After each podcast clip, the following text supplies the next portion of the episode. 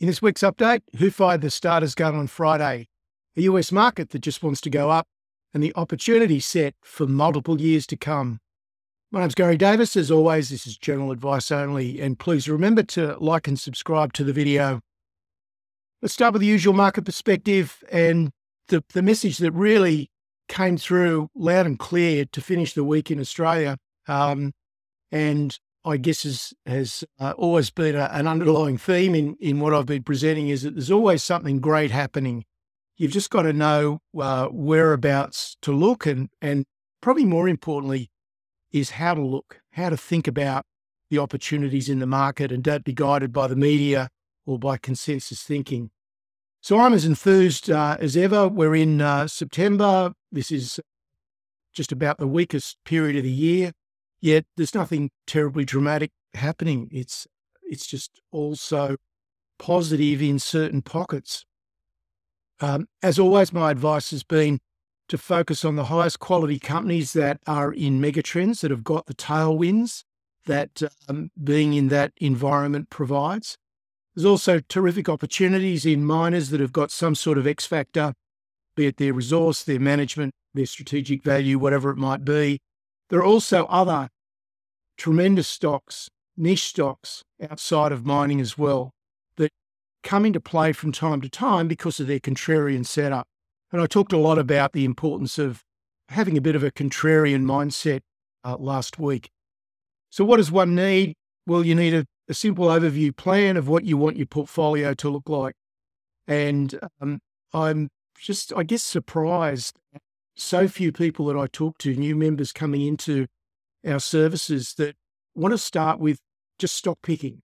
You know, I like this stock and this stock, and and don't actually start with well, what do I want the composition of my portfolio to look like, and then and then break it up into sections and work from there. And it's such an easier process to um to do. So my advice would be to get that simple overview, break it into defined categories according to the parameters that are important for you. And I, you know, I regularly um, give people assistance in how to how to think about that. And it really is a pretty straightforward process, but it just doesn't come naturally to most people. And then once you've got the categories identified and the and the very rough weightings, you start to identify the targets within each category, and then identify some rough entry zones. And that really, you know, makes the whole process um, very much um, unemotional and and data driven. It's it's not it, it's not based on the the emotions of of what you think you might like or or what the media might be talking about at the moment. And then, of course, the most important ingredient and perhaps the most difficult thing to do is then to wait for the opportunities that come and execute with confidence. And it's look, it's not it's not that easy because we've got this constant battle with what's going on in our head. But it's certainly um, it's certainly the way to go about getting uh, consistent success in the market. So let's have a look at, at what is what is the US market up against. So the US market sets the sentiment tone for the rest of the world. So even though you may not um, trade or invest there, it certainly has an impact on what we do. And I could come up with a very long list here, but here's just a few. We've got yields rising again. We've got oil prices now beyond $90 and all of the negative implications that that has for inflation and the economy. We've got lawsuits against big tech, not only in America, but also in Europe. We've got a coordinated strike action against the auto industry in America, and who knows where that's going to lead, you know, et cetera, et cetera. I could go on for some time and come up with a huge list of negatives as to why the S&P 500 should not be rising. But you know what? It just is. And it just seems to want to go up. And we'll have a look at that chart in just a minute. And in fact, the S&P is up 15% uh, since January of this year. So that's pretty amazing when you consider the backdrop. So it all goes to prove that logic, the news, the predictions, they all count for naught. Uh, and again, I covered some of this uh, last week, and it, you know it's pretty graphic when you look at some of the high-profile um, predictions that that are out there that would just scare the pants off you. The market falling eighty percent, etc. Um, and, you know, they just generally don't come to anything. So let's have a look at the American stocks to start with. Um, the S&P uh, was down 0.2% across the week, but it was options expiry week. Friday was negative, um, and often, in fact, nearly always, the price actions can be extremely short term, counter to the, the prevailing trends. And really, I think if you place much weight on what happened in the few days before options expiry or the few days following options expiry, then you're probably getting a very misleading picture. So probably best just to, you know, just ignore that that little period of, of price action. There are plenty of transient events that continue to create just some wonderful medium term and long term opportunities. And we, we see those every week. There were, there were plenty more. Friday, there was some um, concerns in the semiconductor market because of some data out of Taiwan Semiconductors. Um, but you know, who knows what the headline will be next week and how the how the market will respond to that. US dollar index mm, continues its breakout up a little bit further, 105.3. The 10 year yield is up to uh, 4.33. Uh, the VIX, uh, 13.8. So it's sort of staying pretty stable. As sure, the market was down, but there wasn't really that much fear in the market. And the 10 year, two year spread is still singing the same song, uh, roughly 0.7 negative, indicating a recession is um, is still coming. But the bond market's been saying that for quite some time now. All right, let's uh, first of all let's just have a look at the bond yields. so this is the ten year. We'll take a look over the last six months. So you can see it's been a few ups and downs, but there's no question the trend is still to the upside. And yet the market is, you know, the, the market sold off in 2022 because of fears that the yield would do this. Now that the yield is doing this, the market is going up. So the the equities market is is looking over the fence. It's looking beyond um, what is happening in the bond market at the moment and expecting things to be quite different. So one of those two markets is um, has got it wrong, um, and I'm not going to ha- hazard a guess which one that is. Just the moment, there are terrific opportunities in the US. There are terrific opportunities in Australia, and um, I'm just working those according to a plan and, and not worrying too much about the other. I'll uh, I'll come back to um, to the oil price chart shortly, but let's start first of all with the S and P. So this um, dotted line here is calendar year 2023, and this is the story. We've you know, it's been a bit volatile. We certainly were volatile in um, in February and early March, significant dip. And then we recovered. We've had another dip just recently.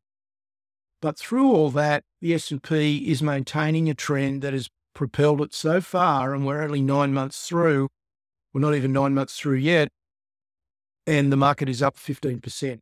So it's possible with the with the uh, year-end surge that the S&P could top 20%.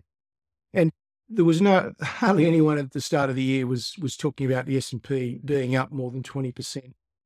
So you've just really got to observe and respond rather than try to anticipate is um, is the bottom line. All right, let's look at the inter. Oh, before I do that, I'll just look at uh, IWM. So let's have a look at the Russell. um, not so much of a trend here. Looked great for a while peaked out here in July with a with a double top, and and since has really been struggling a bit. So the breadth of the US market is is not all that flash, I would have to say. But nevertheless, the the S and P is um, is doing what it's doing. Okay, let's take a look now at the individual um, parts of the market to give us an idea of where the money flows are going, if anything has changed there. This is the Nasdaq versus the S and P. No change. So nothing different there. They're still roughly in balance. In the last week, semiconductors has come off a little bit relative to the S and P, so they've been a bit weaker. But nevertheless, we're still just consolidating um, tremendous gains that we'd had. Uh, we've been consolidating now for around three or four months. Um, but the low of that ratio occurred in October last year and it's been strongly to the upside. Semiconductors, a little bit out of favour at the moment, so maybe you know there could be a contrarian opportunity there if it if it dips um, sufficiently. And let's take a look now at um, at the individual sectors. We'll start first of all with uh, the last. Um, in fact, let's look at the last year. So up the top, we've got our aggressive sectors, technology, communication services. Then we've got energy, um, discretionary is sort of down here in the middle of the pack, but because of the dominance of Tesla and Amazon, I kind of largely ignore that one now. Um, so that is what this year has looked like. And at the bottom, we've got consumer staples, which is obviously defensive. We've got healthcare, which is defensive. So that's the story of the year in the S&P. Let's zero in to the last uh, quarter. and you can see XLE has been a um, has been a massive um, success uh, over the last quarter. XLC, we've got some improvement in finances, um, and then we've got XLK has sort of really dropped quite a lot in the last in the last week or two. So if we zero in on that time frame, you can see XLK right at the bottom. So despite the fact that you know a lot of people always talk about big tech and how it dominates the S&P and that's the only reason the S&P is going up, well you know, the S&P was only down 0.2% over the week and um, and it's been reasonably stable over the last few weeks and yet look at what XLK has done over that period. It's just dropped through the floor on a relative basis. So, pretty interesting to look at that sort of chart because it gives you often quite a very different picture to what the medium is um, is painting.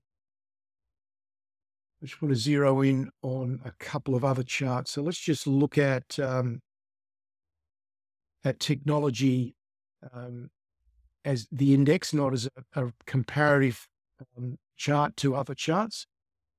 So that's XLK. So you can see really it's not much more than a consolidation, really. It looked a bit ugly on a relative sector basis, but there's nothing terribly scary about that chart. 200 day moving average is still heading up very nicely. Um, we're getting a little bit of sideways action now from the shorter term moving averages. This um, this just looks like a bit of a consolidation at this point in time. This is XLE. We're, we're back now to the highs that we were at in um, November of last year. So certainly it's had um, a good couple of months in energy. And of course, uranium. If you haven't picked up on the fact that uranium is doing incredibly well uh, of late, then this chart, weekly chart of uh, URA, which is uranium um, producers, pretty much tells the story. And you can see you know, great breakout, great candle, terrific volume. There's um, lots of good things happening in uranium. But look, that story was, you know, the the opportunity time to get into that was um, earlier in the year. Mm, it's it's had a very significant run, so you know, don't, don't be too anxious to just go and jump into some uranium stocks because there could be. We've had such a powerful run in the last few weeks. We could just get a bit of a short term pullback. There could be another opportunity building there. And just to touch on currencies, while we're here, there's the US dollar index. Um, bottomed out in the middle of July, and it's been pretty much straight up since then. And the Australian dollar has, of course, pretty much gone the opposite direction. Okay, Aussie stocks, our dollar 63.7. Our market gained 1.7% across the week. It was a very strong finish on Friday. Um, but if you pan back and take a bigger picture look, as we'll see, our, our index is, is an index going nowhere and hasn't done anything for more than three years. But the overwhelming, overwhelming message is that um, we've now got evidence of a rotation out of defensives and into growth stocks again. We're through our earnings season, and I think it's um, it's really um, instructive that the money flows in Australia have um, have changed around quite significantly. Um, the reaction to earnings season is always about not the result, it's about the expect the result relative to expectations. So, you know, I still get questions from people saying, you know, why the, the company came out with a good result. Why did the price go down? Well, the price went down because the good result just didn't meet expectations. So the result itself is is not the driver of the price. It's what were the expectations and what is the forward outlook. Pricing power is king. You'll find that um, nearly all of the stocks that are doing really well, that are trending strongly at the moment, are generally stocks that have got pricing power, and they were the ones that um, that got a good reception during earnings season. Quality small caps have been a contrarian trade. And I'm talking about real quality stocks, stocks that deserve to be significantly higher in their PE multiple than they currently are.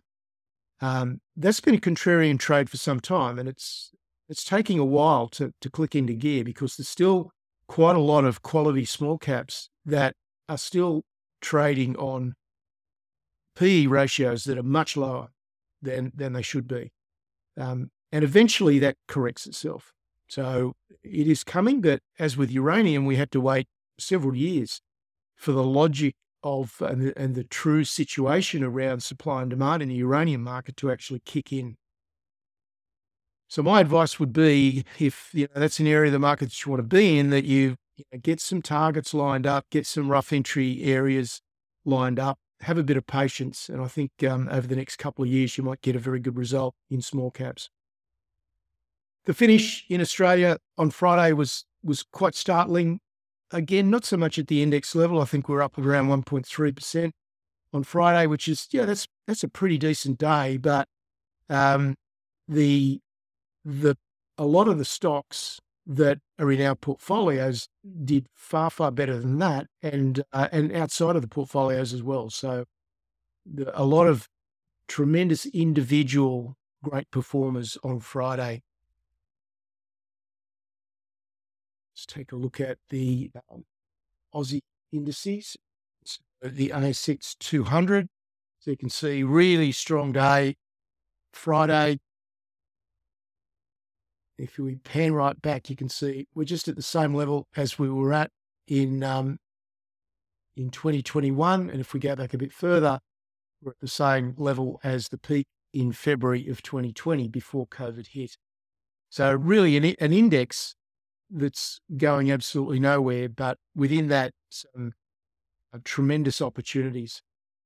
Energy, not as strong here. It's nowhere near as strong here as it has been in the States. And I think part of that is perhaps the regulatory environment that's um, that's now beset the energy market in Australia, makes it very difficult to fill. Sorry, that's finance at the wrong chart. Um, but look, while I'm on it, finance not really doing anything either. So finance has not moved since February of 2020, so three and a half years. There's the energy sector. Apologies for that. Um, but the energy sector is still only hasn't quite returned to the highs of uh, 2018 and 2020, and has really been consolidating since uh, all year. So the Australian energy market um, is not as strong as uh, as in the US. Healthcare still in the doldrums. There's been some real compression of um, of PE multiples in the healthcare sector. Um, there's the ASX 200, and finally materials. Materials was the strongest sector on Friday, and there was some data out of China that certainly um, certainly helped that that sentiment. All right, precious metals, gold up five dollars to nineteen twenty four. Um, but we've been stuck in this range now for about three years. That's why I've been saying for a long time that I've I've really moved away from gold producers. I've I've moved um, exclusively to uh, advanced gold developers, the the real world class stocks, where it's almost a given that you're going to get a share price increase in the future based on the de-risking of the process uh, or the project. So not much happening there in gold. Was slightly lower in uh, in Aussie dollars at thirty twenty, and um, yeah, producers are pretty much saying the same thing in the gold market. So we'll have just have a quick peek at that. So there's gold on a weekly basis. So you've got to go back here to July 2020 and we're still trading at the same level. It's just been going up and down sideways. And that's the daily. If you remember that chart and then look at GDXJ, looks exactly the same. So there's really not not a lot happening in the um, in the producer side of the gold market. But as I said, it's the it's the developers that have got some sort of X factor, some sort of world class resource, proven management that gets the job done, whatever it might be. Um, that's that's where the value uplift is uh, is going to come in the next um, couple of years. That one last week. Turning to other commodities, copper is at three dollars eighty, up a little bit. Nickel also up just a tad to nine oh two. But crude oil was the big story of the week, up to ninety one uh, point two. So why is that? What's driving the crude price? Well, the demand is not dropping off as expected, and I've been saying that for two or three years now. That um, that the demand would not drop away, and the same thing's happening in coal. You know, consensus thinking was that um, the demand for coal would just fall off a cliff, but it hasn't. Saudi and Arabia have um, have sorry, Saudi and the Russians have uh, cut uh, cut production, um, and that combined with the fact that demand has not dropped as is creating this imbalance. It's becoming more and more obvious that the economics around renewables don't work yet. And this Germany has had to uh, put in place uh, an incredible turnaround. They've shut down the nuclear industry, but they've now had to start up coal and I believe buying power from uh, from France because the economics of renewables just don't work and the practicalities of renewables don't work yet. It's not to say that they won't, but it's you know, the world has tried to engineer this transition just too quickly. We've also got the US strategic reserves are still low, so there's there's a requirement for more buying there. But with the oil price up at uh, plus 90, then who knows? Joe Biden might decide to release some more from the strategic reserve that's still too low. Who knows? Capable of anything over there. Uh, of course, the high oil price feeds into inflation, but then on the other hand, it takes money out of retail pockets because everything gets more expensive. So, you know, how does that balance work out? I think that's for minds smarter than mine to think about. But um, the interesting question is where does that leave the Fed? The, the Fed has to make a decision about whether they raise interest rates again or not. Um, it's it's quite a dilemma for the Fed. There's a lot of very conflicting directions. We've got inflation going down. We've got oil prices going up. You know, gazing into the future and trying to work out what it's going to look like in six to twelve months' time is no easy feat. That's for sure. Okay, let's take a look at the crude oil chart just to give you a sense of what crude oil has done. So we'll look over the last uh, six months. And you can see pretty much straight up since um, late July. And we're now exceeding the peaks. And if we look at the year to date, then it's it's the same picture. So we're at the highest uh, prices for crude oil that uh, that we've seen all year. There's a, oops, sorry, there's spot copper chart. Not much happening. Same with nickel. So we're not getting the response yet in uh, in the base metals. Wrapping it up, the best opportunities arise when few people are looking there. By definition, if you want to buy into a crowded trade, if you want to buy into a popular trade, then just think about it. It's popular because most people are in it. So who's left to buy? And what happens if a few people decide to sell? Flip it over the other way and think, well, if we've got a quality company and the price is down for whatever reason, short term reasons, misperception, whatever it might be, then there's, you know, if, if, if no one is, um, is really looking there, then, you know, the selling has probably been done. It just takes an opportunity for something to turn that turn that around in terms of sentiment, and um, and you've got a new op- you've got a new uptrend potentially on your plate. So the important thing is to break out of the the comfort cycle, the consensus cycle of thinking, which is very easy to slip into. You just you know, it's more comfortable just to do what everybody else is doing. But it's not where the money is made. You know, if that's all you do, if you just go with consensus, go with the media, then you know you, you're never going to get as good a return as if you try and look at it from the from the opposite side. You want to look where others are not looking in the short term. So that all starts. How do you do that? How do you go against the crowd? Well, it all starts with some clear planning and perspective on where the bigger picture is going. What are the mega trends?